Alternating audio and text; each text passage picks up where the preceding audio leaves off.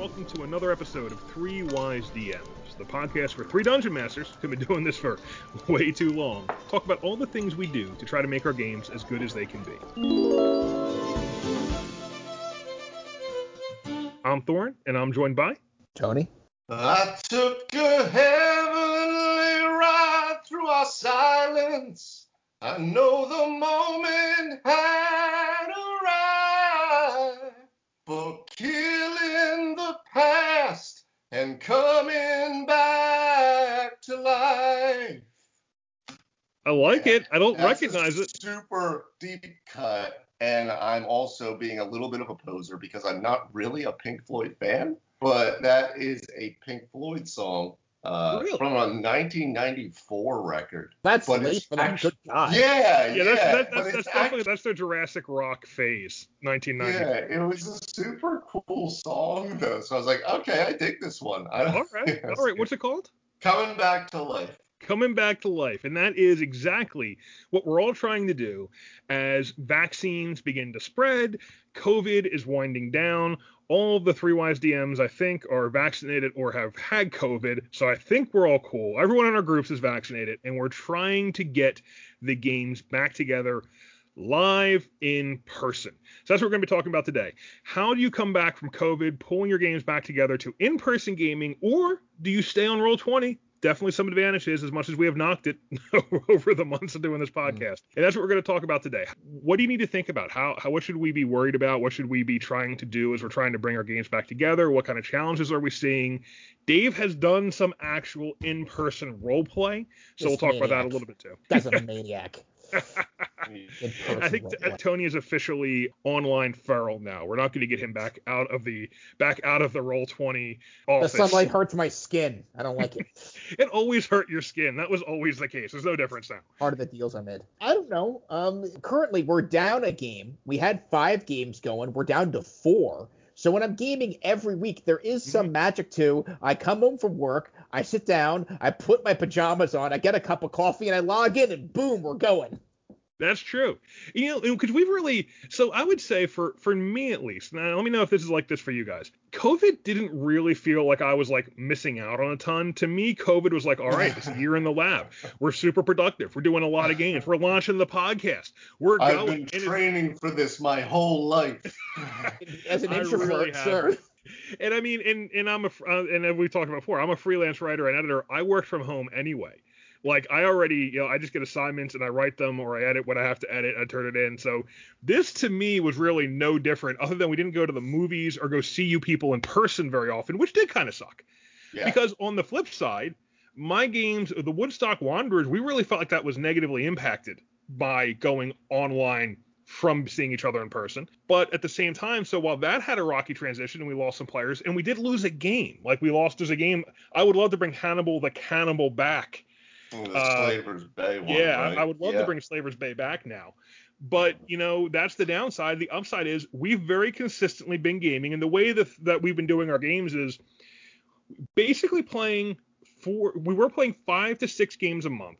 We're playing every Friday at more or less the same time, like six to 12, seven to 11, that kind of time frame. We rotate the games. We have four different games, so every week is is another game. At the end of that session, we slot it into the next slot we have. If someone has to skip a week, no big deal. And then we had uh, we had Storm King's Thunder going on Sundays, and I think we had we had something else. One of the other games was going on Saturdays or Sundays on occasion too, wasn't it? Well, we were doing for a while. We were we scaled certain ones back because Yeah. we were actually doing we were doing bi-weekly. So we were doing every two weeks with some of the games, so that some Saturdays also had two. So we would be doing like D and D weekend kind of things. But as we discussed on several episodes, that definitely started to negatively impact, like Woodstock Wanderers again. You know, so I, it's very dependent on the group. I think you know, like with the Strahd campaign that came out of the Slavers Bay not translating to online. I still really want to do some live games with it, but that's love that. one that I feel very comfortable running online too because of the group. And it definitely makes it easier because some of the players like Beth are coming from, you know, coming from like Harleysville. So that's Yeah. becomes a lot harder, Oh, wow. you know? Like when we did the the board game night, what, last weekend, right? I think that was like a really cool foray that we had back to getting together. And I don't know if I laughed that hard in a night in a long time, right? And then that translated over because that was you were introducing us to your one friend Yeah. who's joined the Call of Cthulhu, and that shit led over onto the online to the point where we totally ruined your horror atmosphere. But that was one of the funnest online Yeah. sessions I've ever had. I was crying. I did not feel like the horror atmosphere was ruined. We- we No, gotta- no. We got to catch up on some context there because our listeners are listening to us, and that's got to be a little confusing if you're not actually in the group. So we have several folks. At Harleysville is like a half hour to an hour away. So we and we have had folks in our games who have had the who if had they not been on roll 20 would have had to travel like an hour maybe more uh, the one gentleman the two of the folks in our storm king's thunders game are really more like an hour and a half away from where we Oh, game yeah. So that made a big difference. That was very that that really did help us from that point of view. Let's see the other thing we touched on there. We did recently have a board game night last week. We love these big board games. Uh, this time, I, I, I, I harangued everyone into playing Eldritch Horror, which is one of my favorite board I don't games. think there was a lot of haranguing. I think we were I all like, "Yep, let's do that one." Game of Thrones was definitely in the running. We also like that eight- supports eight people. Let's do Yeah, it. we have we had eight people playing, and very seldom. I mean, there's only a few games we have that really support eight Yeah. people, and I think it's fair to say that Eldritch Horror technically supports eight people, but it is sure as hell not very well play tested at eight because it was way too like yeah, there were some balance issues. It was way too long. But we had a great time, and I would say if you do like if you do like Cthulhu Lovecraft gaming, Arkham Horror, which is the first game fantasy that was released kind of in the same mold, and now Eldritch Horror, which is their kind of a, a- an evolution of Arkham Horror to some extent. They're kind of like role playing games in a box. They're a lot of fun. They use card decks to randomize encounters and events that happen in the places you are. Highly recommend those if you like Lovecraft gaming. So uh, we did that, and then my buddy Luke, or um, Tony's buddy, actually Tony's known Luke longer than I have, joined he counts as that your game. friend. I mean, he's, he's not Yeah, Luke- exclusively mine. Tony, Tony, Tony has first rights of refusal on Luke. Uh, I met him when I was 12. That was a minute ago. All right. Yeah, yeah, really. I mean, you're talking like 30 years of friendship here. So, but then Luke played the waitress in that game, which kind of became a joke, Oh, got very God. funny, and he wound up making his Call of Cthulhu role-playing game character. We had him joining that game uh, this past weekend as well. So, back-to-back weekends, we did the Eldritch Horror board game and then the Call of Cthulhu role-playing game. It was I think back to back. And Yeah. he took the same character. He, he took the waitress and brought it to Call of Cthulhu, and it was fun. It was very interesting. He nailed He- it. he- yeah, he really nailed it. He he really brought a performance. Yeah, the the whole you know yeah. So what you ordering, dearie? You know, like like he he really he really brought it to the game. It was it was pretty cool. And so we had a great time. And I do think that's a case of in-person gaming making the role-playing game that followed it. Everyone had was more comfortable with each other, and everyone had a great doubt. time and No doubt. That would have been really weird if we had not been able to meet. If like you know myself and Chris and Bonnie had not been able to meet Luke because also he didn't have a video camera on his the laptop he was using. He was Right. probably naked. So that would have been really awkward because now you have this completely unknown person at the ta- at the quote table, Yeah. right? So no, that absolutely allowed uh, an ease of play, I think, into the the Cthulhu sessions that we had been we've been I don't know six seven sessions deep now Yeah, at no, least. it's, I feel like there's a certain magic in the sauce with humor with these types of games. And I actually strongly deep. I just ran a Marvel game uh, a couple weeks ago, and I was not afraid to dip into some humor whenever it was presented. Why? Because that's fun. If your players are laughing, they're having fun, this game is a success. Yes, Yeah. Thorn is presenting with a straight face some terrifying stuff, and the body, like, okay, we pull out the slab, and there's this guy's body, and this dude looks like fucking Mr. Bean, with his teeth sticking out, doing that meme. He's like, oh, you know, like that was supposed to be a look of horror. it was. It did it didn't work for the group though. We just No, we, or- we took it no, around. actually, it was the one from The Office, that one meme where the guy is sticking his teeth out. You know what I'm talking about? That's exactly what I thought, and it, that was one of the many hilarious moments. And that's okay though, because you know what? If you're running around and pretending to be, I'm an ordinary guy. For some reason, I'm obviously insane that I want to be a paranormal investigator, or I'm a guy running around in tights. That there needs to be a little humor. We can't take ourselves too seriously and not laugh at these moments and still enjoy this game in person I- or live. I agree. And you know, to be honest with you, even you can be laughing and having fun, and even a dark horror game. Once the insanity starts rolling around, once your character is a blithering idiot and like and is like just kind of sobbing on the floor, I think things get a little more serious then. You know, I mean, it, this this this session didn't have any real sanity scares. It didn't have. It had one. It had one. Shannon's sanity- still afraid of beards. No, I mean, I how think- is that not funny? No, I mean, think Thorin's right. Though. Thorin's right because there was we have absolutely played. Uh, we have played it in that when the very serious, horrific insanity parts come up, we kind of shift gears. But I think this was a great um, one because we had done the live board game, so the energy was still there between the group into this, and we were playing in a very kind of in between adventure leading into the next one. So there was there was it was almost like a pressure valve. And I will say, I've been reading up on a I I grabbed a copy of WotC's new book, The Van Richten's Guide to Ravenloft. One because I've been I'm running Strahd, and two, you know, I like books.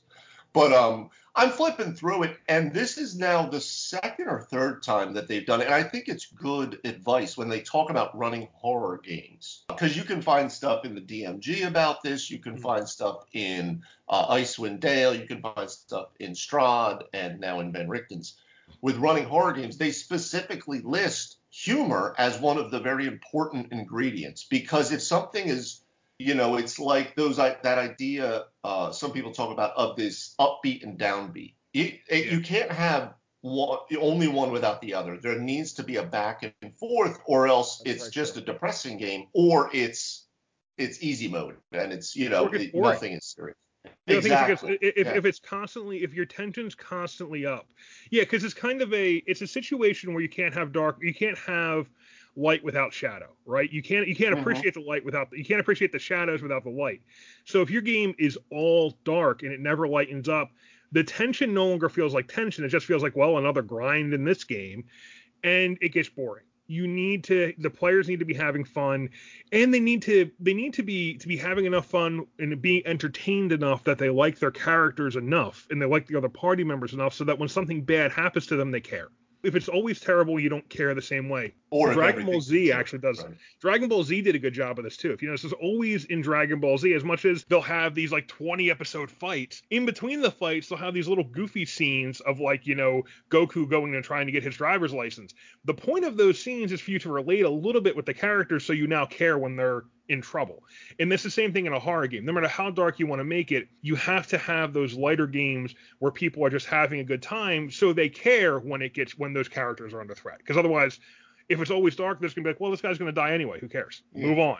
And I think we've hit that in the Strahd campaign too. Not, I mean, we're we're a little far afield here, but just to kind of uh, finish out the point, I think we've done that in the Strahd campaign the whole time as well, because there have been very specific times where the tension is high and the creepiness factor and all of this. Yeah. But then there's times where it's just the jokes are coming out because that's what happens, you know. But uh, do you ever really trust or want to be around anybody that never jokes? You know, I don't think I'd want to adventure with that person, right?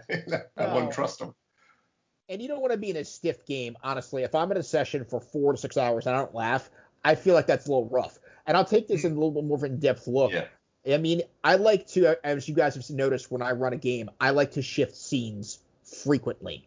You're Hmm. not on one screen for too often. When I'm running a campaign, it's not, or it's just even a one-shot game. My article's coming out shortly on that topic.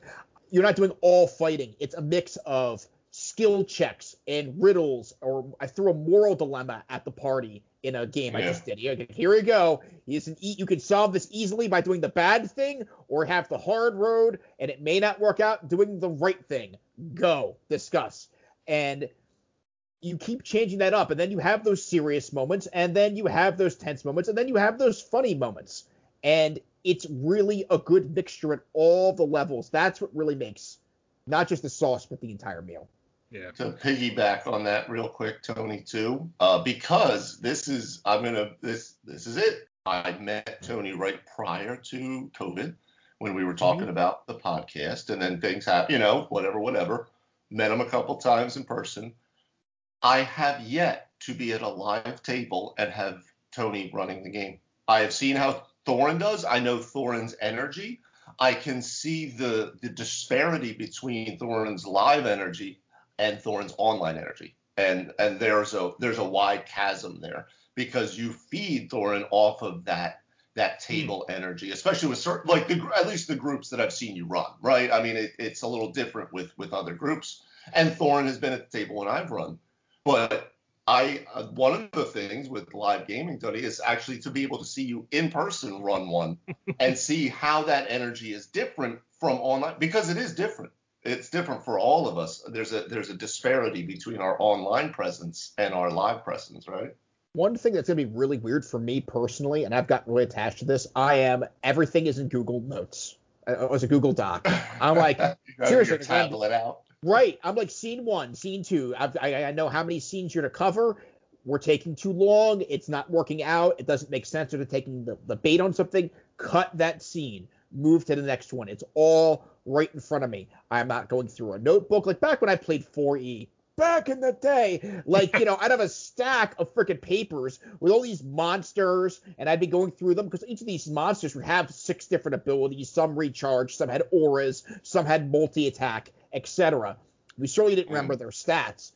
Then later, I you know I'm using I'm going back and forth on my phone. I've got three different apps on there. I've got one with all the spells, one with all the items, and one with all the monsters. So I'm constantly shooting back and forth with that. Now it's all cut and pasted. I take images. I can easily find things like you guys were fighting a certain character. I'm like, let me scroll to that character. Bing, there they are. It's just so convenient. So honestly, if you get me at a table behind my DM screen, is going to be a laptop. Actually, it's not a bad idea. Why not? But you know, you can do. I mean, you could you can bring your laptop and you could you could run your laptop to the TV. Like Bonnie and Dave's house, there's a TV right next to where they usually used to set up the the, the D and D table. You yep. could run. You could just tap into that TV and still flash up your your pictures and stuff. Here's stuff. the thing. Here's the thing with that, because we actually ran several games that way, both at my apartment and here at the house. And I really thought I ran my Marvel one shot off of that, uh, we did a Pathfinder, this, like short adventure Chris was running off of that, and uh, something else too. Regardless, it's actually surprisingly pulls you away from the table. It's a okay. it's a weird energy. What I really want to do, I want to take one of our extra um, one of our extra flat screens and, and put it flat on the table. that's that's one of the plans to create. Well, I've seen the, uh, I've seen tables like that. It is so cool. Yeah. I mean, yeah. you kind of it helps if you have a depression and throw some plexiglass yeah. on top of it. Yeah. Uh, that is so cool though. I but mean, then yeah. also literally put your mini onto the TV. Uh, you know, so like that for me, that's something that I would because I love tactical maps and all that kind of stuff. Like I would totally be into that.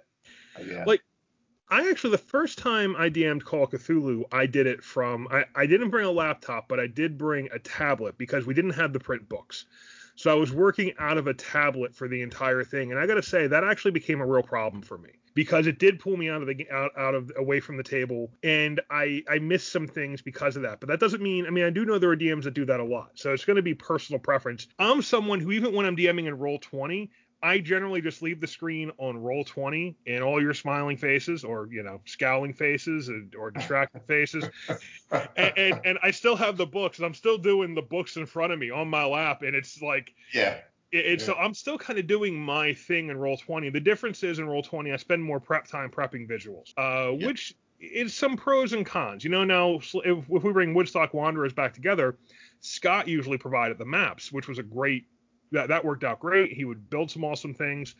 So, you know, we kind of go back into the teamwork aspect then, I think. Although I haven't really talked to him about that. That's I would imagine us going back to that. So now I'm not worried about maps. I'm just describing the situation and Scott's putting out map pieces as I describe it. That'll work out well for me but it's a different it's a different style. You know, everyone and everyone's kind of gonna have a different style that way. Tony might you might love DMing by laptop. I know a lot of DMs do. Like it is that's not something that's uncommon at all because it's kind of like giving a presentation, right? Like if you're presenting in front of a class or something, you usually have a laptop in front of you. You're flipping your slides through. Well, also now I don't know how you felt about the game I just previously ran, but the Marvel one, it was, it was good. It was we, had, ter- we had a good. Just terrible. oh, I mean, no. Dave, I appreciate the honest feedback, though. That's what I. I need both sides of that. No, it was phenomenal. It was. Yeah, we all had a great time. Yeah. Oh, thank you. But what I, my thing with that is, I came out initially said there, I'm going to do this theater of the mind, and I felt like there was a gasp in the room, like what? Because the previously we had done that all on roll 20 with the maps, yeah. and I'm like, no maps. but I did do visual presentations for each part. So yeah, I would describe, I would still do my full description of the area, how I envisioned it, and then I'd throw an image out there. I'm like, this is your, this is your area, and I just in my notebook, I did have, you know, old school there. I had an idea, like I'd have, like I'd flip to the page where the battle set up, and then I would write where you were, and it had like a like a football diagram where everybody was moving accordingly. That's how I always used to do it too. Even when I don't use tactical battle maps, I will often have, if I don't know where everyone is easily, I will draw it in front of me on my notepad. So you were basically doing that. It's this system isn't as heavy tactics focused as say fourth or fifth is. Right. Yeah. Where, it's area movement. It's not square movement. It's well, yeah. yeah it's, it's, area, yeah. which is a big difference compared to the actual the five foot squares we use in D and D, and we're not worrying about flanking and opportunity attacks and things like that. So yeah. it's much less. It's can I get there? That's the question. Or can I hit them with a ranged attack from here? And just to just to clarify again for listeners, so the way that area movement system works, if you haven't used one of those before, so the map is carved into different irregular areas. If you're in the same area with someone, you can melee them. If you're, and then if you're, eh, your movement and your range works off of how many areas away are they. So like you might be able to move one or two areas with your movement, or three or four. Your ranged attacks might be at straight up if you're within the same area. Might be you know a little harder if you're one area away. If you're four areas away, that might be twice as hard. So it's just a little hard to wrap your head around, but it's almost like rooms, you know. So yeah, it's it's just like, like different sections of the map, you know. It's it's. But then it's it does get a little difficult when you're running a cosmic campaign and you have characters with high level abilities where I can shoot my rays like I don't know 10 miles. What's the range on that thing? 10 miles. Cool. I think you can hit them. I don't know it's if any other game. Ludicrous, right? That's a very game. rare power, to be fair. That's true. you, how far can I shoot it? I can orbitally bombard this.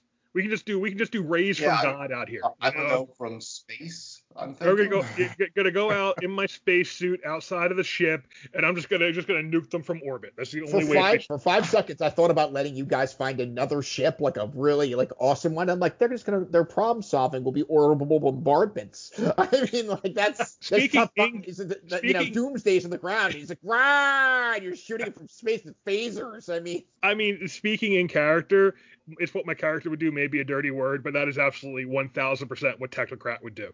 1000% that is what that character is. He's going to find the technological solution that lets him shoot it from a long way away.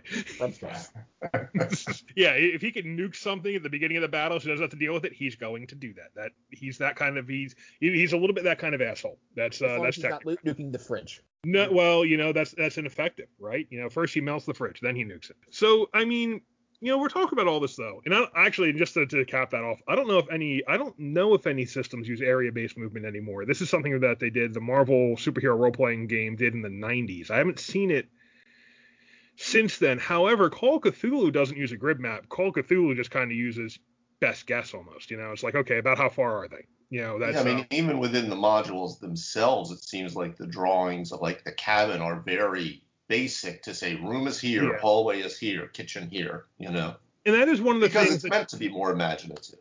Yeah, and that's one of the well, that's one of the differences between a tactical role play game role playing game that's more tactical and a role playing right. game that is more uh, theater of the mind. Frankly, even yeah. though even though I'm throw, you're throwing up even though you're throwing up maps in Call of Cthulhu and you might use them, it's more theater of the mind as far as where things are. Like your monsters are kind of wherever they need to be. Well, you know, it makes sense too because you're not tactically combating things in Call of Cthulhu. You're trying to not die and go insane.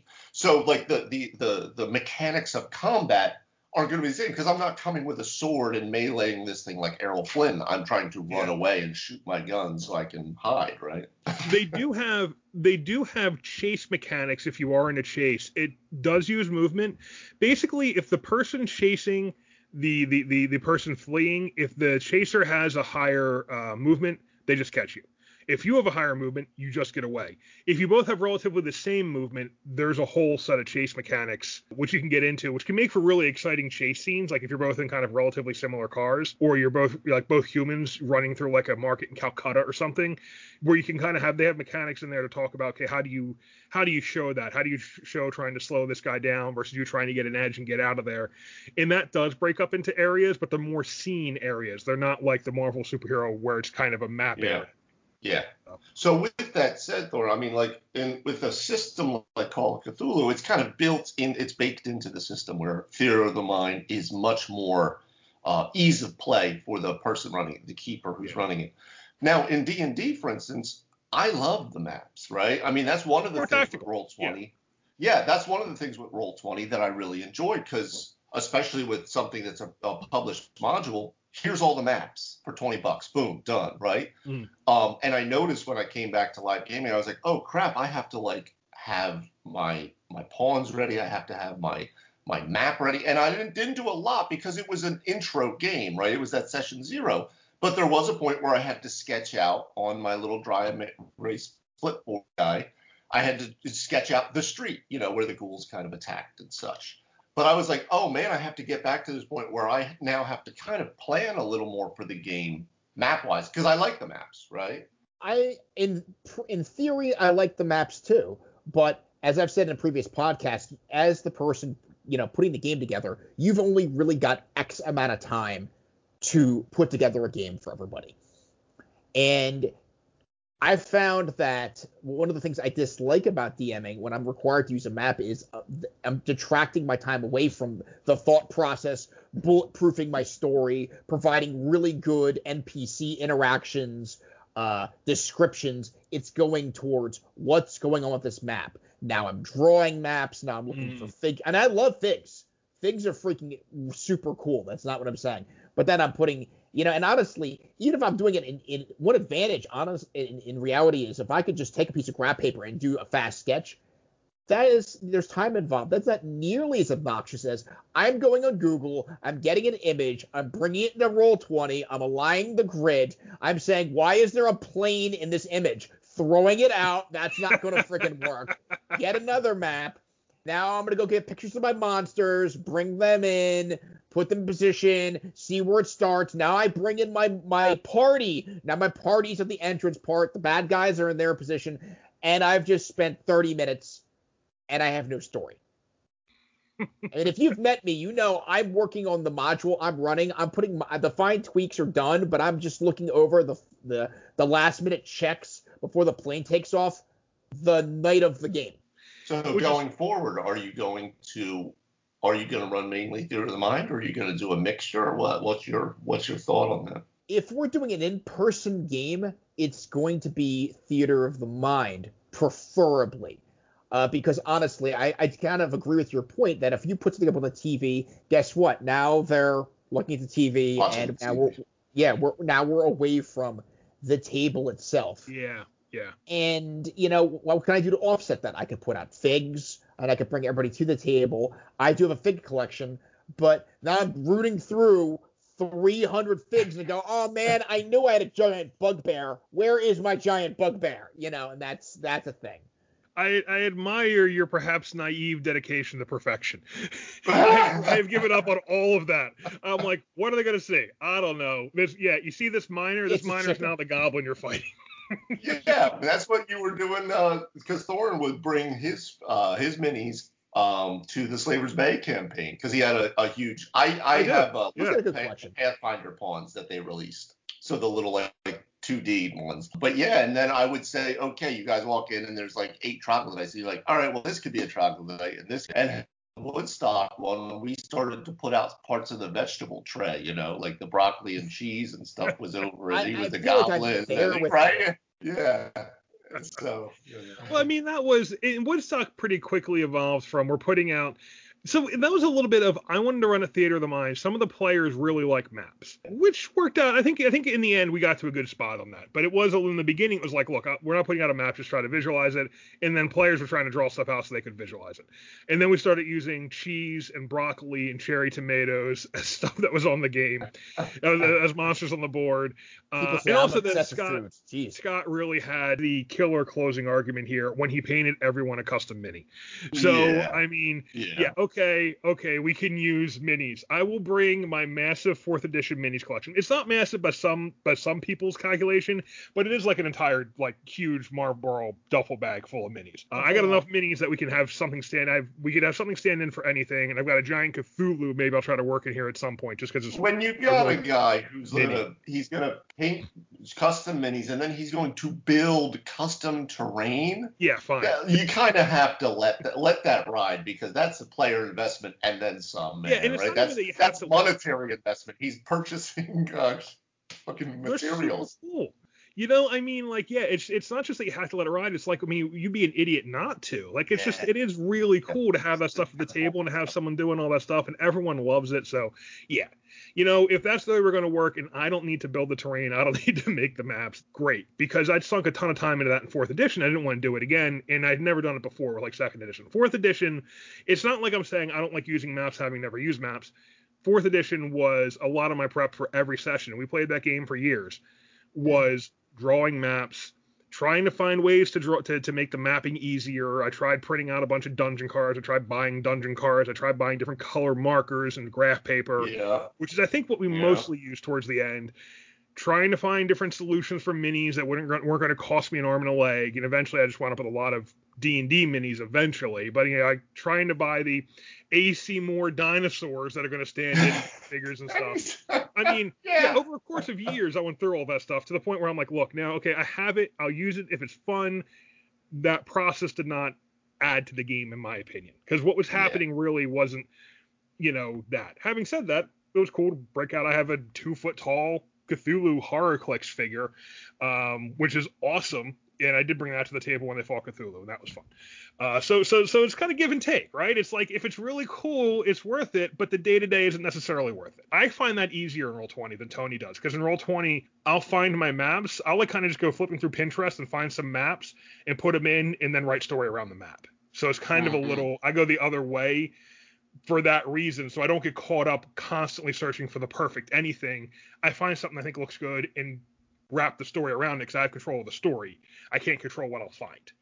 Yeah. I two easy uh, fixes I found very late in the the whole process for this is you throw your guys on a chessboard and say this is flat terrain. Well, there's of course there's Hmm. going to be some things in there. Well, I would get like the train like a train like from the train station at Christmas, you know, like I have the Really? trees. Yeah, here's a tree, here's a tree, here's some rocks from the garden. Put them there. This is 5 high. These two rocks 10 high. Everybody clear on this? Fantastic. Isn't that Um, kind of small though? Because the chessboard's only what? Uh, is it eight by eight? It, it depends, and you like I had a, You know what that does make me think of though, and it's something that I've I've wanted to possibly play with is the idea of uh, PDM's uh, Dungeon Crafts, the Universal Dungeon Terrain. Yeah, I was just going to mention that. Where it's like with, with Marvel, it's in essence ranges, right? It's melees, it's range, it's out of the room. Um, that can be kind of cool too, but it, it makes me think of that tone when you're talking about the um, the chessboard. It becomes more Yeah. more abstract as opposed to concrete. Yeah. And- and they are really neat. And I would recommend if anyone's interested in this kind of solution, take a look at uh, take a look at Dungeon Craft Perfect, uh, Professor Dungeon Masters uh, take on that. They've done quite. They, he's got a lot of videos on it. What you essentially do is you get a lazy Susan, you uh, glue a foam foam board to the top of it. In, a, in kind of mark it with grids, and then you uh, you basically do some work to distress it to, to make it look like the dungeon terrain you want or like the outdoor terrain you want, and then you can just pop stuff on it but it does mean you, you're really dealing with a close-up kind of battle though and it doesn't like i mean a lot of my battles tend to cover more distance because i want to give the party Well, that's more the- impact and it's not what the thing with it, where Tony's idea with the Yeah. chessboard becomes this. If it's not a concrete representation where it's five foot squares, but it's the concept of the ranges. So I think what he does is the inner circle is melee. So if you're within that inner circle, you are within melees. You Mhm. can attack the person within that round. If you're in the next one out, you're within range of the person. You could fire a bow, you could whatever, but you can't hit them with a sword. If Yeah. you're on the farthest one, I think you are now out of the room, out of the dungeon. You're around the corner, whatever. So it becomes a little more abstract, uh, as opposed to a lot of mapping, which is very tactical, five foot squares, blah blah blah, all of that. You know? I mean, if, if if you're if you're interested in that, check that out because it's a totally different Yeah. way to look at it, and he's done some really cool things with it. That's Dungeon Craft with uh, Professor Dungeon Master. Sorry, go ahead, Tony. Yeah, I mean, honestly, the other uh, ends of this though, or if you use dungeon tiles or a pre-made map, I found that like sometimes I've been playing in campaigns where we're on the same map four times, and that's Right. not the end of the world. But yeah. on, on the flip side of that, like I have three three of the large dragon figurines. I got the white, the black, and the blue, Yeah. who I've all officially used once. So it's like I have this fifty Yeah. uh, at the time I bought it for like a fifty dollar prop that I get to roll out once in one campaign. Like, aha, here is the white dragon for like the Christmas game. You're fighting Oh. this guy, and then that's then put you back forever. It makes Tony, I'm me just- I'm think just of the. Uh, Just just Oh, say You ever really want to make sure we use your dragons? You know, you want to run a Council of Wyrms game. well, I'll tell you what. It's one of the reasons when I was coming back into this and I went with Pathfinder over 5e was because of the gloss that they were selling you in the beginner box for Pathfinder because it came with a lot of stuff, including pawns and the flip map, the dry erase flip map. So one side is just you know, it looks like sand and it's all gridded out. You can draw on it whatever you want. The other side is the first initial dungeon. And I have used that dungeon in various ways three or four different times and just blocked it off, or I turned the map, or I, you know, and I, I like Thorn, like you said, I built some of the idea of the dungeon around. I was like, oh, well, this could be this instead. Yeah. So, yeah. yeah.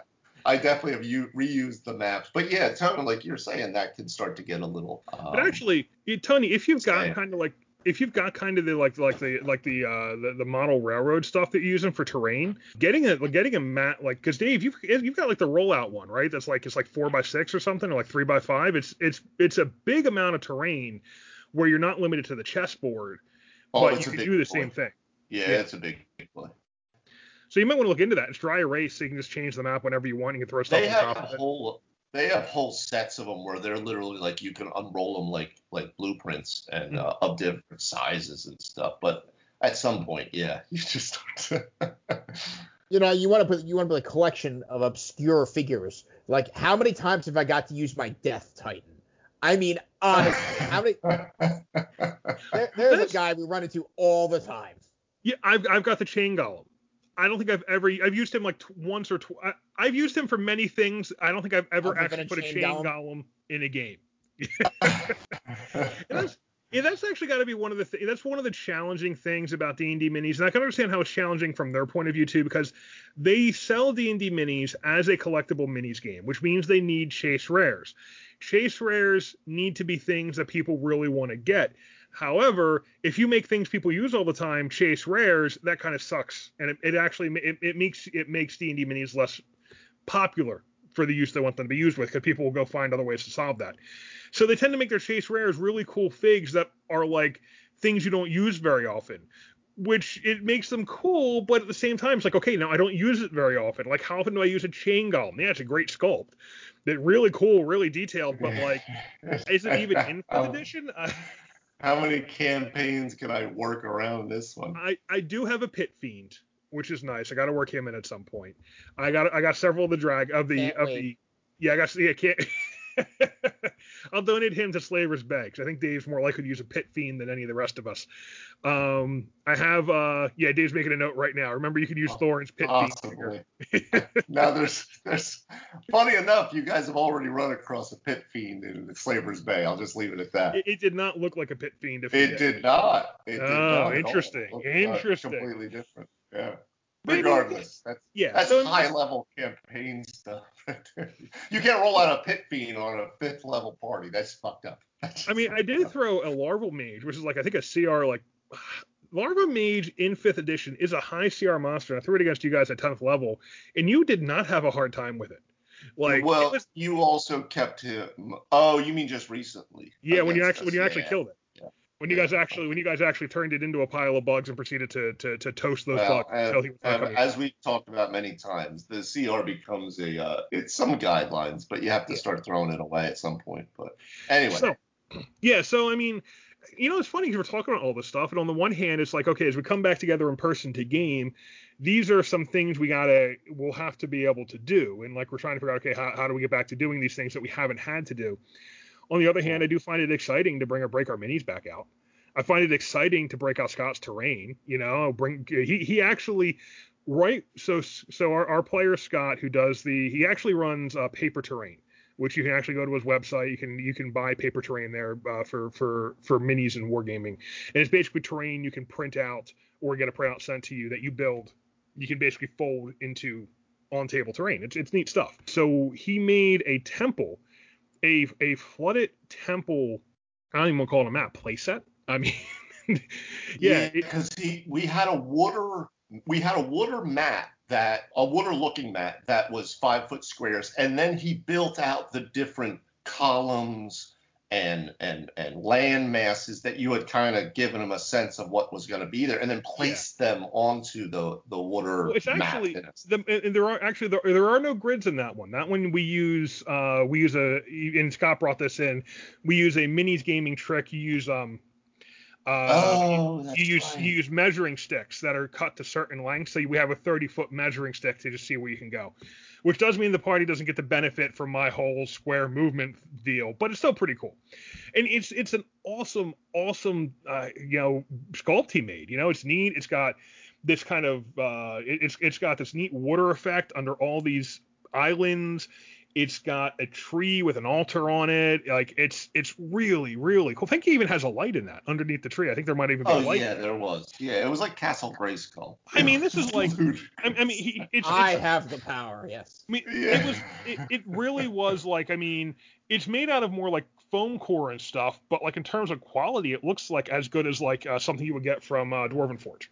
Dwarven, it, looks, it looks, exactly like Dwarven Forge. It's just different materials. Yeah. In absolutely. the last in-person game we played, the party got to there. we showed it to them. We broke the game, and we never played in person again. And then he made this thing. Yeah, yeah. He made this thing. We have not gotten to use it. We did use pictures of it we in did. Roll Twenty. We, we, have never actually used it in person. I promise you, we will go back to that temple if we get back together. There's reasons to go back there. Yes. Well, there is. That is the where you need to take the orb of Odreth to put the God back to sleep. So there is a reason to go back. I will bring you back. Oh, to let me write that down. The uh, the larva mage write it down. It's been said like 20 times. Sorry, Doug. Your larva mage is a CR16, so I'm sure they gave that guy the business with uh, six players. Yeah, you weren't there for that game, were you? I did not make that game. And he, no. That's not alone. That's right. That's what we missed. Yeah. No, so yeah. they were they, they were down a player. It was five player five characters versus a lo- uh, five tenth Isn't level there characters. Six I'm the seventh player. I thought. Oh, I think yeah. maybe no, you're right. Yeah. There is six. There is so six yeah. six tenth level characters against a larva mage and several other things from kind of that whole star spawn page of the uh, that's not the monster manual. I think that's Volos. It's either Volos or it's or it's the other one. Like I mean, he, he, him with support and the party still mopped the floor with them. Like I mean, so yeah, I'm keeping track of what actually challenges the party, so I'll know you know when, when it does come time time to meet the Malbion, this powered up Archmage. Uh, I'll have a good good good power yeah. level. That goes back to that quantum evolution of things where the Goblin turned into a Hobgoblin because oh yeah they got too powerful. He's a Hobgoblin now. Well, no, he's he's he's always been an ancient overpowered elven archmage. So he was an archmage before he started sacrificing elves to God Anathwa. He has sacrificed pretty much the entire race to God Anathwa at this point. He is very powerful. He is already overclocked for an archmage. How overclocked, we'll see. You know, there's certain yeah. things I already know he can do, and the rest of it, well, we're going to have to wait and see. A lot of question marks here. A lot of question marks here. Who actually controls God Anathwa in that encounter? That's going to be interesting. So, with the overdone terrains, I do remember seeing from on I think it was Facebook the one very ambitious individual made an entirely styrofoam, a color styrofoam playset also with three dimensional planetoids above it. So there was like no gravity in this room. So they could end up on one of these spheres and they were all marked out and I'm like, is this your job? Like, yeah, I do put a I do put a lot into it when I uh, I go for something like that, but holy shit, I'm like, yeah. wait, you spend a weekend yeah. just doing the map? More than a week. I think those things are awesome. I've seen there's one guy on Facebook that does these massive like dungeons and jungles and stuff on a huge like the way you would put a train set out that level table. Yeah. And I'm like, that's awesome. And I would love to play in that, but the idea of like that's what my live game is going to look like that is that's just not that's not the thing you know if i'm on tv if i'm you know, if I'm Critical Role and I'm live streaming to a hundred thousand people on, you know, at, at a time, then yeah, I'm going to build that stuff out. But yeah, like no, I got, I got to build the story. I got to get, you know, you get a couple maps, you get a couple figs, at the end. Look, That's, I spent that's very true. Yeah, I mean, prepping for our Call of Cthulhu game, I spent, uh, I basically read the adventure, you know, and I got, I still got done that like five minutes after we were supposed to start the game, and I just jumped in and played. I mean, so I had, on that Call of Cthulhu game, running it on roll 20, I did it on about two hours of prep for, for the game from a module. Having said that, as you saw, I, so I usually when I run a Call of Cthulhu game roll 20, I will pull the images out and put them into roll 20, so the party can see the characters and the maps, and I have some visual references. I didn't have time to do that because that is a real kind of I got to basically copy the image from the PDF, put the P, put that into Photoshop, save it as a JPEG in Photoshop, load it into Roll20 separately because you can't copy into Roll20. And that whole process takes a little while. Like it, Yeah. it, it, it, it takes what could just be a copy paste and it turns it into a whole image conversion thing, which is really annoying. So I wasn't able to do that this time. So I was just kind of holding the book up in front of my webcam to show the party what was there.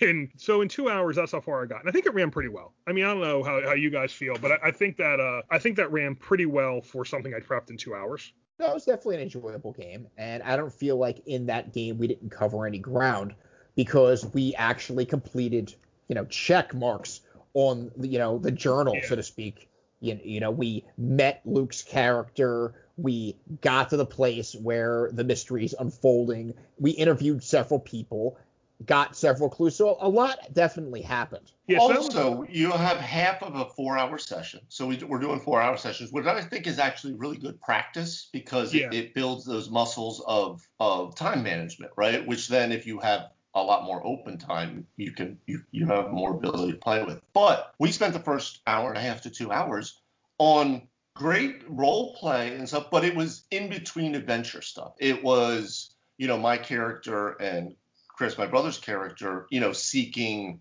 uh, you know, psychiatric help to help with our insanity. You know, it was people, you know, going around town and, you know, shopping or doing whatever. So a lot of it was that. So half the session was that. So there was only so much of the adventure that you could really get to with the next two hours, you know. So I thought Yeah. that we did cover a good amount of ground because we did that whole in between adventures thing, which we haven't played a lot with in most of our campaigns to to date, right? We don't do a lot of it with Woodstock. We just started to do a little bit um, because you you know you were getting that feedback, so you started to institute it. But for the most part, it was somewhat episodic within the woods. Storm Kings, we specifically it was episodic. It was you're at your next point on the map, you know. Yeah. Um, Yeah. Strahd, you guys are just in Barovia, so yeah, if you want to go to the inn and drink some wine, other than that, like you're in a domain of dread. I don't. There's not a lot of sightseeing to be had, you know.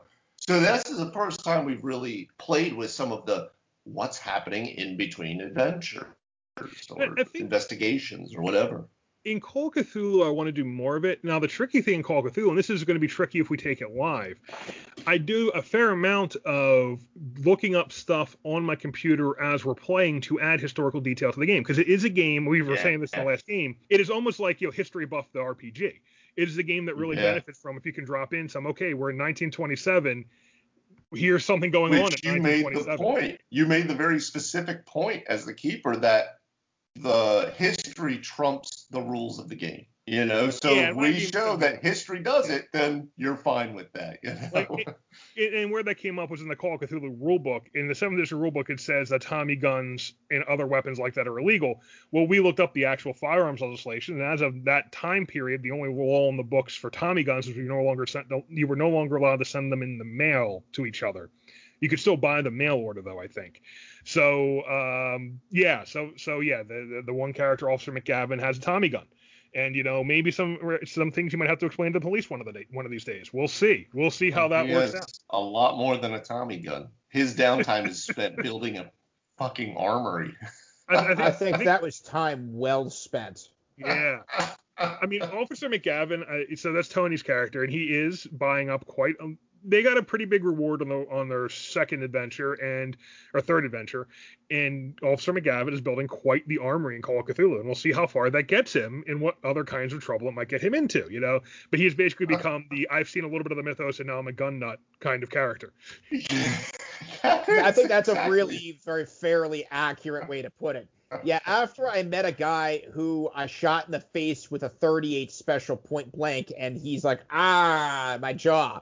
Then okay, now we got to take this to the next level. I think you know, it's, it's, at first I was like, oh, you're just getting a bunch of events. I thought about, it, like, no, this is a very reasonable response for this kind of character to have in the face of the horrors he's seen. Okay, we're gonna play. Uh, here you go. Yeah, sure. You can have uh, you, you, can have a Tommy gun. You can you can have some cool stuff. And if you know if my Call of Cthulhu game was ruined because you shoot something in the face, I don't think I'm playing Cthulhu right. Maybe not. Like that lucky ricochet where I shoot the Shoggoth and it bounces off the wall 14 times with 11 criticals and he, he flatlines.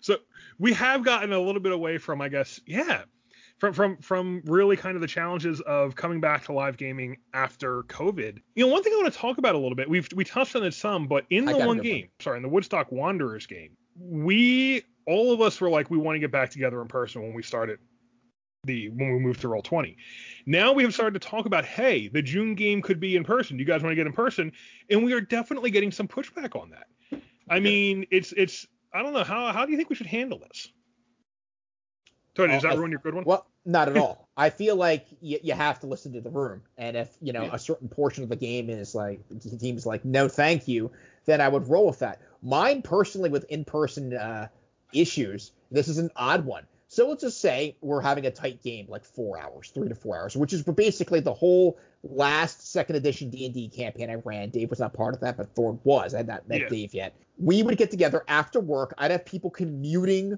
after work from Warrington to show up at my house in Philly. And, you know, I'd have people running in late. So I would say game time, let's just say is six. We're on a six to eight game. There are plenty of times I got people, no fault of their own, 45 minutes late. Thorn, you took the train to come. I mean, we. I take my train to the car, and then my car I had to, I had to drive a half hour back to your house. It could be 15 minutes, but with traffic at that time, it was usually yeah. half an hour. All, all my hiccups in you know the mechanics of what makes this up. Then everyone gets in. Everyone, when they finally arrive in person, they all have to commit for X amount of time. But we don't just jump right into it. That's not how it works. Then someone says, "What are we eating?" Now we're looking at the menu, we're passing that around, we're collecting money. That's like getting eight people to agree on what we're getting for dinner is like launching a rocket into deep space. Absolutely.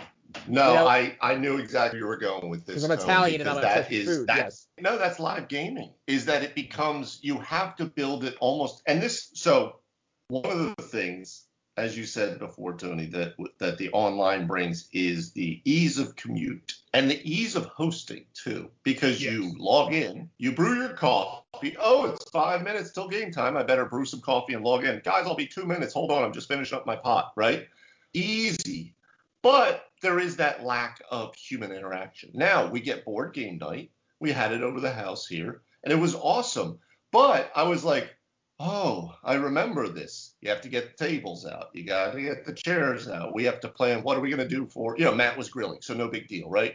But we have to get ideas about, okay, well, what are people going to drink and what are people going to eat and and all of that. And that's awesome. But then people come over and we have a four o'clock start time and we started gaming about seven, seven thirty, yeah. you know.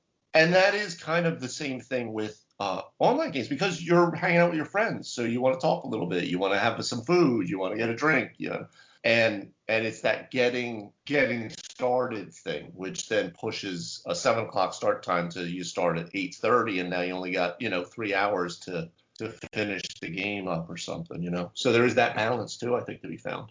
I mean, on the flip side, like you said, seeing everyone together in person really seemed to bring us all together. Oh, no doubt. And we had a good no. time. People got yeah. to know each other. People were more sympathetic to each other. And we had a really great time then in the Roll20 game with Call of Cthulhu, in part because everyone had just met. We were extending in jokes. We were running, jokes were running into the game. And that is really valuable. Also, as you say, my energy in person is a bit different. I, I do prefer to DM in person. And I've gotten, I think, better on Roll20. It's still you know, in roll twenty, you can still see like these people aren't paying attention. These people are off doing, are kind of like doing their own thing. You know, how do you? Can I tell if everyone's engaged or not? It's Can hard see to my see. It's crack hard to tell. I thought that was blacked out. It's hard to say. Yeah, Yeah, but it's to all- answer your good. question specifically, Thorne, I agree with Tony though. To answer your specific question about like with Woodstock and returning, because that is a very specific group that we have all agreed works the best live. It's just what it is. No, no, no you know, it's that's how a lot of groups are. But um, yeah, I think like Tony said, we have to read the room. Um, and we in essence pushed the June one and said, let's see where we are. Because as people are heading, so you know, as we said, vaccines are starting to to push numbers are starting to improve, but there is still a lot of unknowns, and people still want to be cautious. So it is that that kind of they're they're feeling it out, you know, as they kind of step into the world. Um, especially if they haven't been in the world during the time, you know, like with my job, I'm out there, you know, the whole time. So it's it's what it is. But yeah, so there is that. I think with people return, you have to go with with the comfortability of the group because trying to force certain people in because others do that that just creates a different type of tension that then turns into more drama that we have to somehow you know navigate our way through. You know. So I think a month to month thing. You know. It's it's a tricky thing a little bit because uh, on the one hand, this is a group where everyone in the group was except for Tony came in later. Uh, everyone in the group's like, yeah, we, we really want to be in person. It was better in person. We've run into some problems gaming online uh, that we've talked about. We talked about here on on on the podcast, and now everyone is vaccinated, and so it's like let's all get back together. And you know, well, you know, even though we've kind of had, even even though up until now it's all been, yeah, let's get back together in person, in person, in person. Well, now we're getting some balking, even with everyone being vaccinated, and that's a little bit like, uh, it's it's a little bit. I'm I'm all for kind of letting the group kind of decide what they want to do, but it is a little bit of a mixed message. You know what I mean? You're planning one way, and then you kind of push comes to shove, and everyone kind of does the opposite of what they said they were going to do. And Yeah. that's always a little bit, you know, like, well, you know, is this going to be an online game or is it going to be an in-person game? When do we get everyone back in person? It did have better energy in a lot of ways. We've solved a lot of those issues we had with Roll20 now. It's running well in Roll20 now, I think. To me, it seems to be running pretty well. We get through a little bit less per night. You know, my games tend to be more like a couple encounters per night, not like six or seven encounters per night yeah, we're, we're going to need to see where it goes. But that is one of the challenges of we have. I think a lot of people probably out there have games that the games that did successfully move to roll 20. Now, okay, you gave up some personal interaction to get to roll 20. You gave up some of the some of the in-person experience. Yeah. But now it's like, okay, it's easier to do it on roll 20. It's more convenient. People have kind of gotten used to not having to go leave their house. So now, how do you get people back out together and, and gaming together in person again? If that is what you want. If you're a DM who would prefer to be gaming in person, what do you do about that? Well, it's a very tricky dynamic in the respect that I have a very different outlook as I'm playing four and five campaigns versus back. I look at two years ago and I was in one. So when I played uh, in one game uh, per month, then I had very high expectations of what we got accomplished in that game. Honestly, I'm like, you guys want to fart around and shop for a session? I will stab you under the table. I'm not having that shit. My, I did not wait four to five weeks to watch you dick around and go through the showcase and be like, ooh, what's this? I'm like, there is a plot. We have sob quests. Let's f and go. Send the DM, the DM an email one of the five weeks we were apart, and that already should be handled. Look, Nick bought a bracelet. Fantastic. I am look at I'll make a comment. Nick, that looks beautiful. It matches your eyes. Let's go. Now, if you turn around and we get to the, we get in person and we're doing this, and I was in one campaign, then everything is, of course, going to be slower. I found when I'm running my roll 20 scenarios, and I am we're in the middle of four or five games in a course of a month. Like for example, when someone's kids walk in, start asking them questions. All right, one player's distracted. When we're all in one room, everything stops. I was running a campaign prior uh, to this as well, which got shut down for COVID, which I never kicked back off. Um, it was a, uh, a kind of a homebrewed game, more Palladium styled, and you, you know one of the things I don't miss from that is the real life room stopping interruptions, which believe me happen all the time. It's like, hey, this something's happening in the house. This oh something's arrived. Oh, there's a neighbor, and it's like you have a problem. Turn your microphone off. Turn your camera off. He will come back. Boop. five minutes you're done. Versus, Mhm. oh, now I'm drawn into look, it's your neighbor. Hi, we're in the middle of a combat. Can't you go f off, please? I don't care that you brought a freaking fruitcake. No, I don't want to meet you. Get out. Yeah, I will say though, the, the situation we had with Woodstock Wanderers in particular, there aren't kids there, there aren't a lot of distractions there. Occasionally, someone might come over and visit, but it's, it it isn't really like those weren't. Pro- we actually have a good, you know, Dave, you know, Dave and Bonnie's house is a good, quiet, roomy place to get together to play a game. You know, so it's a good lo- it's a good location. It's not like we're trying to kind of you know fight with another like six people in the household or doing something else. You know, so it's um Yeah, we're I- I not sharing space. And Yeah. we also added, we we started to figure out Tony's other issue because if you guys can't tell, Tony is a very serious DM. If you're not, if you're not doing some stuff, he's gonna fucking kill you. But um, In out of like- game, I'll kill you. no, because like you know, when you're getting together, you you want to eat, you want to have drinks. So we actually started to like the week that we're going to be gaming, right? We're get, we're getting together that Friday. We Yeah. would start throwing out emails within the within the text string. Hey, what do you guys want to do? And we would kind of get stuff ordered so that it's there when we'll show up, and we could. Or if we were cooking or something, it's ready, so we can eat a little bit, get our you know get the dice out, you know, fart around a little bit, and then when game time starts, you can just be in game time, you know. yeah. So there were definitely some workarounds for that. And I think you know it is one of it is one of the things I prefer with gaming is even when you're gaming in person, it's great if someone wants to cook and really wants to cook and, and they cook it. That could be it could be a great meal. I do kind of feel like no one should have to put themselves out that far. You know, someone's already hosting and they're putting themselves out to host. I'm I'm really okay with it just being. In fact, I kind of prefer if it's just like, hey, look, we all just order some food or someone brings some food with them. Like we'll, we'll pick up barbecue sometimes. We in that way, the person hosting isn't essentially trying to put on a dinner party because I feel like that's unfair.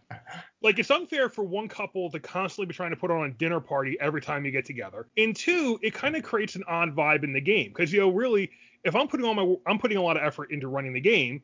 You know, I don't necessarily have a ton of bandwidth to kind of bring like, oh, and here's and here's your here's your gift for hosting this week. Like it's not really a, it's not a typical dinner See the party. cheese tray. It's There's lovely. Well, and nor and drink, nor you should know? nor should the person running the game have to necessarily, in my opinion, kick in the same level of you know if everyone's kicking in some money or something. I Mhm. think the person running the game shouldn't be held to that same level of standard because they're bringing the fucking game. Like.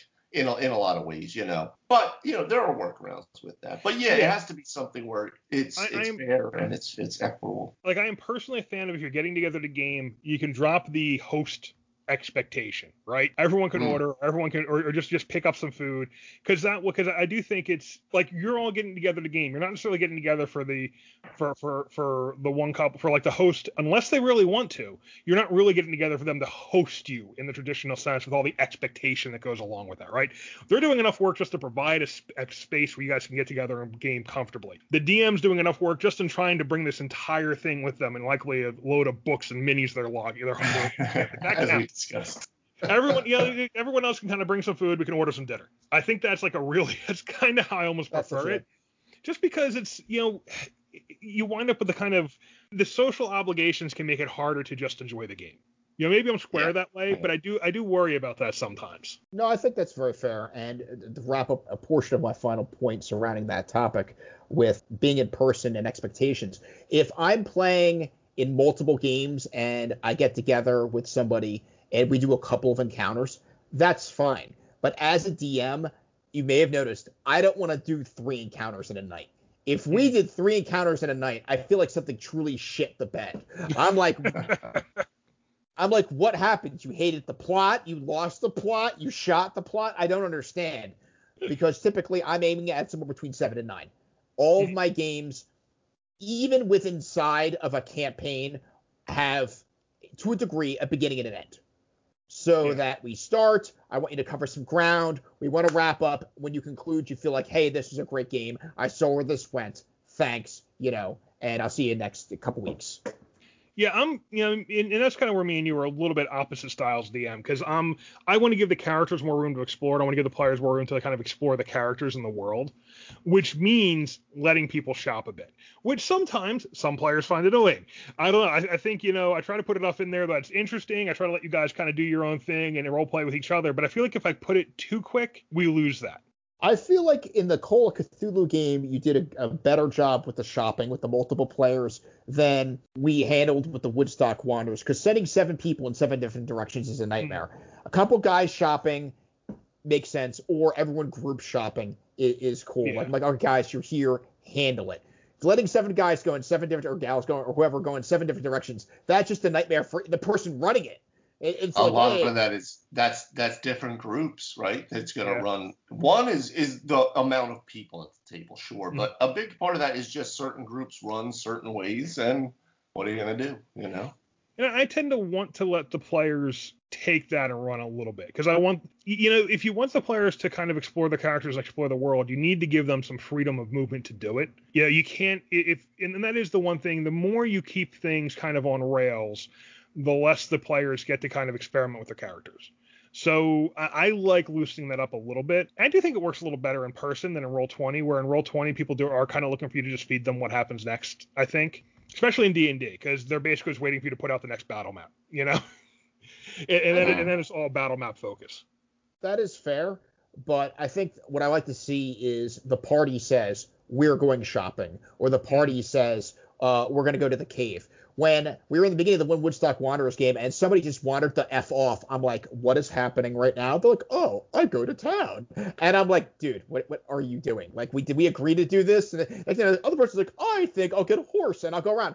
I'm like, we're splitting up like in a Scooby Doo fiasco. I mean, because I would teach you a lesson right here. I'm like, there's like five ogres with brass knucks in the road. And they're like, hey, jackass, did you wander off by yourself? You look I mean, like an easy target. We had some players in that game who who want it to be able to do more kind of shopping and stuff and so I kind of did that on purpose, but that's where you start to get into. You know, we talked last week about you know players being game for the game and kind of kind of being patient with the other players too. That's what uh-huh. you get uh-huh. into a little bit. You know, you kind of have to. Some players want their characters to be able to explore a little more individually, and they don't necessarily want to do everything together as part of the group. And even like in some of the better role playing moments, you know, one character grabbed one other character to discuss her problem. Like yeah. it wasn't a whole party role playing situation, which is awkward, but also good role play, and that person's getting engaged in the game and engaged in the character. Now, at the same time, they did wind up pulling in uh, uh, several other characters to the point where it wound up being every male character in that player's bedroom uh, having a not at all suspicious conversation.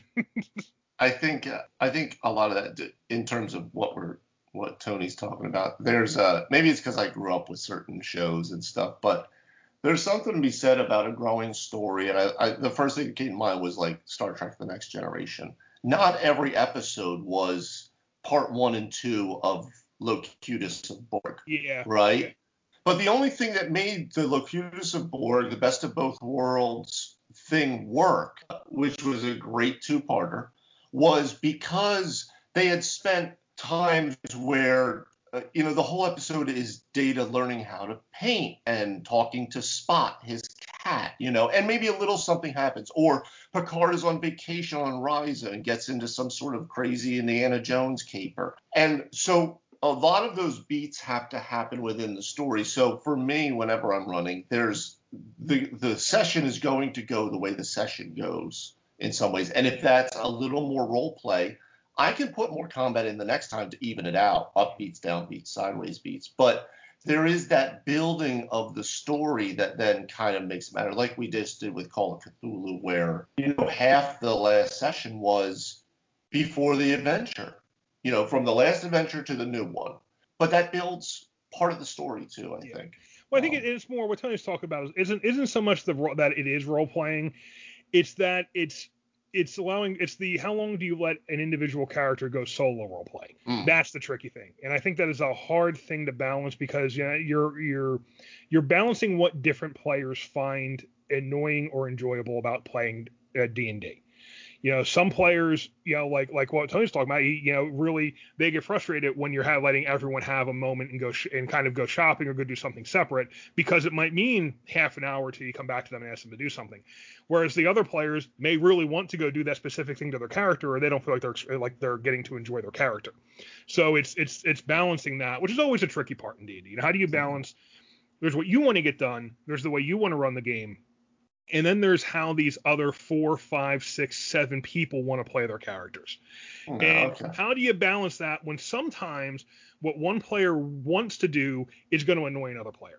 And part of it is just in DMing, you know, we got to be a little quicker getting them back on track and getting back around the table to ask other people what they're doing. That is definitely something I think I could have done better in that particular uh, in that particular uh, scene. I could have gotten around the table better. Um, I could have gotten back to making sure everyone got got got a spotlight quicker, and I tried to do that with the Call of Cthulhu, which is maybe why it worked better. Um, but there is like this that, that balancing act because on the one hand you have seven players. If all seven players wanting to do go do something alone, well, now it's going to be like an hour before you get back to one of them. You know, it's just it's I think seven some players. of that. I do think some of that too is one of the things I'm looking for uh, with the return to live games because Yeah. around the table, I still say that stuff plays differently around the table than on um, on a virtual tabletop. I, Which I is still think it does. Yeah. Which is that kind of why I interaction. and that's why I want to get back together in person. You know, because I think like in in this is also a game where some of the players have never met each other in person. So like there's not you know we haven't had That's that true. you know you bonding with Luke moment for that game.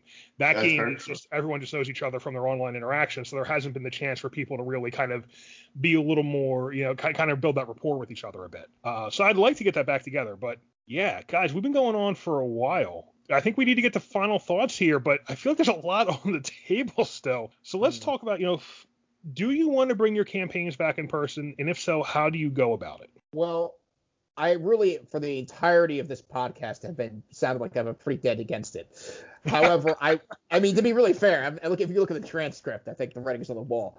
However, one thing I miss from the in-person interaction is I have much more of control of what everyone wants to do as the players, and I'll qualify that statement. Like, for example, if someone wants to say, "Hey, I, I want to chime in," I can hear and see around the room, and when I'm on, you know, Zoom or Skype, sometimes when someone's talking, it completely sucks off all the other sound for anybody else. So unless I happen to glance at someone else's monitor, I don't see someone talking. And guess what? You just got skipped for 10 minutes. My bad. Oops. So that cuts Yes. into that dramatically, and that's that's a really a big benefit for the the, the total of your game. So you're trying to bring Yeah. people back together? And if so, how? Well, I gotta tell you, this is what the, the map I have in my head. I would like to. We got four active games right now. Maybe one of them is in person. I think that's the formula. We get the. Ha- I don't know that I would do all four because then that's a lot of commuting. That means I'm going somewhere every Friday night to meet up with D&D. If Dave's hosting, for F's sake, I might as well like start giving this guy rent. I'm gonna be at his house every Friday night. Uh, it's be a lot. Be a lot of that going on.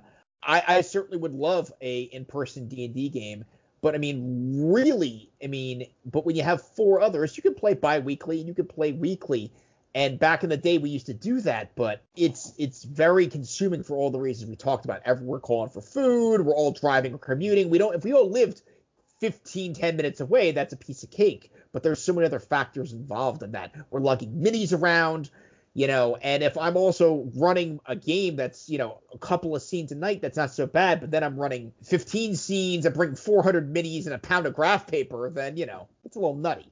Yeah, I um, I I definitely am bringing. I want to bring uh, the games back to life, including the ones that we have never done live, like Strahd. But, and I'll say this the same way I say about a lot of what happened with uh, with the pandemic, especially surrounding like education, because I always make the point that like a lot of colleges and stuff already had a lot of infrastructure to do online learning and virtual learning, right? Blackboard, Teachable, all those things high schools were kind of like go figure it out. And that's kind of how gaming uh, culture went too i think. There were definitely some people who were the college level who were already on discord. That's how they got together. For instance in woodstock wanderers uh, scott's uh, daughter that's Mhm. the only way that she was playing was via discord and and roll 20 or or you know foundry whatever it was. So that's normal for them. So this was like this is no big deal right so in the same way, I think this adds accessibility. So I would actually probably like to do a half and half kind of thing. I don't think every single session, for instance, in Strahd, has to be in person. One, the commute and everything else that's entailed with it. But some of them I absolutely would want to because there is something that happens at the table that is what makes this. I don't think this hobby would have ever lasted if it was only ever virtual from the very beginning of it. I just I don't think so. And then my second point, uh, so half and half, and then I definitely I'm a big map guy and minis and all this kind of stuff. So I am uh, bringing that back, like I started to bring it back with the Icewind Dale campaign. So we'll see how that runs because I got real used to uh, having you know the entire map of Yester Hill. Boop, there it is. Okay, just shade off certain sections, you know. So uh, so we'll see. We'll see if I uh, if I do a half and half on that between um, tactical and theater of the mind. Yeah. And for me, I mean, as you're probably picking up, I'd like to move some of these games back to in person. I think we're all in agreement on one thing. I don't know if we need a live game every week. You know, we're doing we're doing four four games right now. We'll probably get back to a fifth at some point. Just a matter of who wants to launch something new. I don't know that we need to do that live every week. I would like Slaver's Bay to go, or no, I'm sorry, not Slaver's Bay. Well, I would like Slaver's Bay back too. I don't know what you're planning, but I would like to get back. Hannibal, the Cannibal Moon Druid was a lot of fun. In a lot of ways, that was a fun game. I, would love to get back to that, especially given what you know now about the DMing. I think you, I know you had some, there were, there were some tricky things in that, and I bet you, you do, I bet you you could really bang, knock it out of the park now, having having been yeah. through this last year in the lab we've been in. I've been training. I've been doing yeah. the Rocky montage for a montage. year. Montage. So. Got to be a montage. I, would really like to get uh, Woodstock Wanderers back together. Although I'd be open to doing occasional kind of like, okay, we can do this one online instead of in person. But I want to get back to using Scott's terrain. You know, I want to get back to using the minis. We put a lot of investment into that, and I think the game worked better when we were all together in person. We also have a player who might come back yeah. in. I'd love to get her back in. Some of the other ones can go either way but like maybe we can do like in person specific games in person. You know, like you were talking about doing, you know, maybe all of Curse of Strahd doesn't go in person, but maybe the actual showdown with Strahd is. You know, oh, maybe the Halloween right? game is right because yeah. I mean, because we all know you want to put on a cape and put some fangs out and DM with with with with, uh, with some white face paint on blah, blah. plastic bags Get my the chandelier. keyboard out and learn a couple we're getting numbers. For the other games, I mean, some of the games are fine, eh, are, are, are, working just fine over Roll20, including oddly enough Call of Cthulhu. Now that might work a little better in person. I'd like to try. I'd like to get together in person at some point, but it seems to be okay online. And some of the other stuff, the Marvel games working fine online. So I don't know if we need to move it all back to in person, but I want to start moving.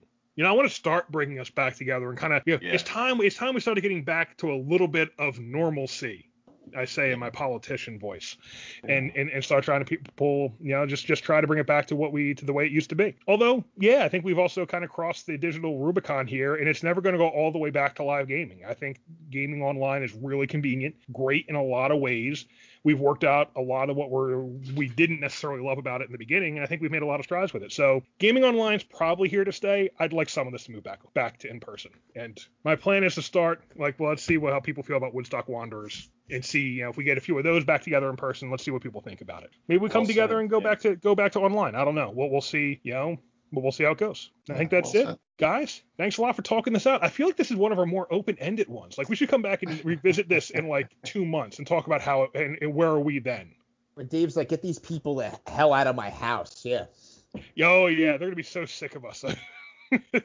yeah, no, it's a, it's always a fun time, and I will say, the energy of being in person is different. You don't get when you're online, you start to get tired when the game's going, you get distracted. Oh, yeah. It just happens no matter how focused and good a player you are or a good DM. It doesn't matter. There is something about human interaction that's just that's we are social creatures. Yeah. So that's, that's my final final thought. Yeah.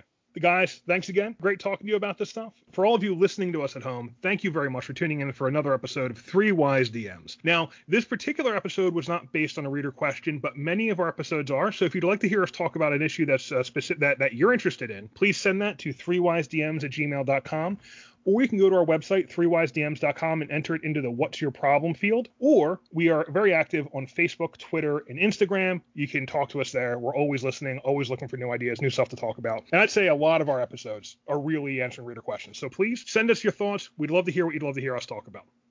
That works, right? Sort of. I love to, Seems to work, yeah. yeah. No doubt. Done. Also, if you have not been to 3wisedms.com, please go check that out. We post an article there every week. So if you like the podcast, there's about twice as much content on our website. Head over there and see if you like it. And if you like this podcast, please smash that five star rating button, give us a review, tell your friends. We really appreciate all the help our audience has given us in growing. The podcast has taken off. Thank you very much for that. We appreciate all the support. That's it for this week. We'll see you next time on Three Wise DMs.